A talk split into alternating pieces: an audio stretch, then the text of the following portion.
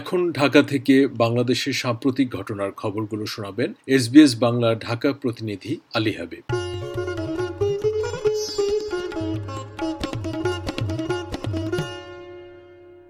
গত সোমবার সন্ধ্যায় প্রধানমন্ত্রীর সরকারি বাসভবন গণভবনে আসন সমঝোতা নিয়ে 14 দলীয় জোটের শরিকদের সঙ্গে আলোচনায় বসেন আওয়ামী লীগ সভাপতি প্রধানমন্ত্রী শেখ হাসিনা। বৈঠকে আসন্ন দ্বাদশ সংসদ নির্বাচনে অংশ নিতে 14 দলের জোটের শরিকদের কোন আসন ছেড়ে দেওয়া হবে তা নিয়ে আলোচনা হয়। বৈঠকে আওয়ামী লীগের সাধারণ সম্পাদক ওবাইদুল কাদের, 14 দলের সমন্বয়ক আমির হোসেন আমু, জাতীয় পার্টির সভাপতি আনোয়ার হোসেন মঞ্জু, বাংলাদেশে ওয়ার্কার্স পার্টির সভাপতি রশিদ খান মেনন ও ফজলে হোসেন বাদশা, জাতীয় সমাজতান্ত্রিক দল জাসদের সভাপতি হাসানুল হক ইনু ও সাধারণ সম্পাদক শিরিন আক্তার, সাম্যবাদী দলের সাধারণ সম্পাদক দিলীপ বড়ুয়া, তরিকত ফেডারেশনের চেয়ারম্যান নজিবুল বশার মাঝভাণ্ডারী সহ অন্য নেতারা অংশ নেন। মঙ্গলবার ধানমন্ডি কার্যালয়ে এক সংবাদ সম্মেলনে ওবাইদুল কাদের বলেন, 14 দলের সাথে আমাদের আলোচনা হয়েছে।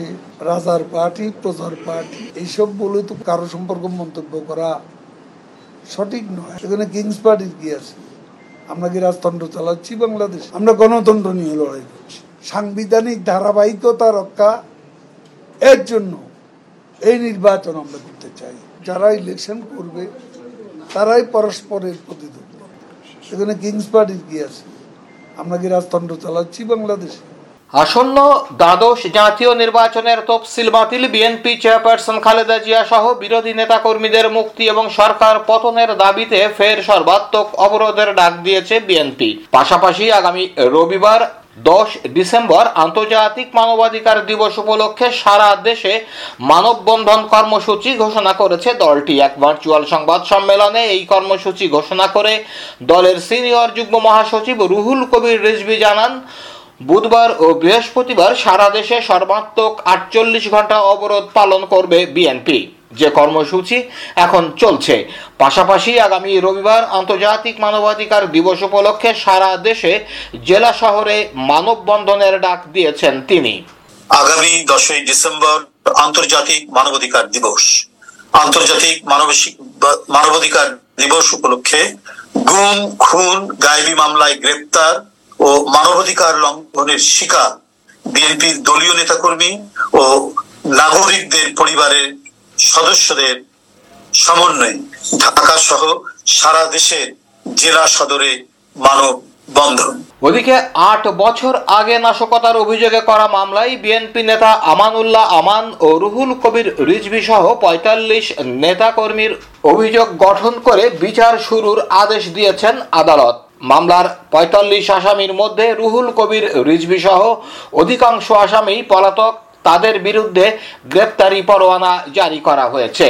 আগামী 7 জানুয়ারি জাতীয় নির্বাচন সুষ্ঠু ও শান্তিপূর্ণ করার লক্ষ্যে চিহ্নিত সন্ত্রাসী, চাঁদাবাজ ও মাস্তানদের তালিকা করে গ্রেপ্তারের নির্দেশ দিয়েছে নির্বাচন কমিশন। একই সঙ্গে অবৈধ অস্ত্র জব্দের নির্দেশ দেওয়া হয়েছে। গত রবিবার জারি করা এক পরিপত্রে রিটার্নিং অফিসারদের এই নির্দেশ দেয় নির্বাচন কমিশন। নির্বাচনে রিটার্নিং অফিসার হিসেবে বিভাগীয় কমিশনার ও জেলা প্রশাসকরা দায়িত্ব পালন করছেন।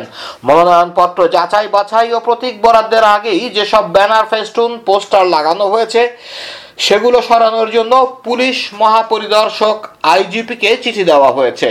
ইসি সূত্র জানাচ্ছে 300 আসনের রিটার্নিং অফিসারকে ওই পরিপত্র পাঠানো হয়েছে।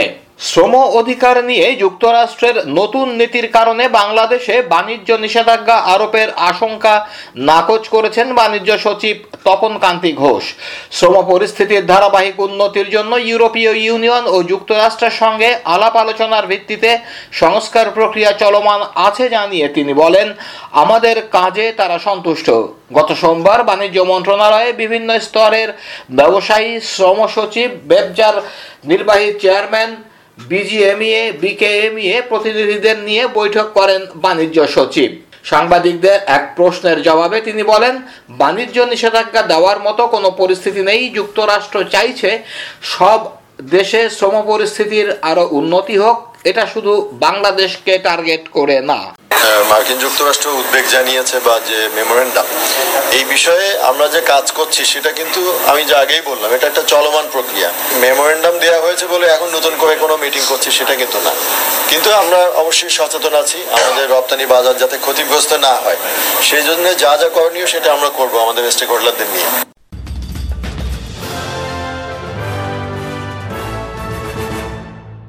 এতক্ষণ আপনারা এসবিএস বাংলা ঢাকা প্রতিনিধি আলী হাবিবের পাঠানো খবরগুলো শুনলেন।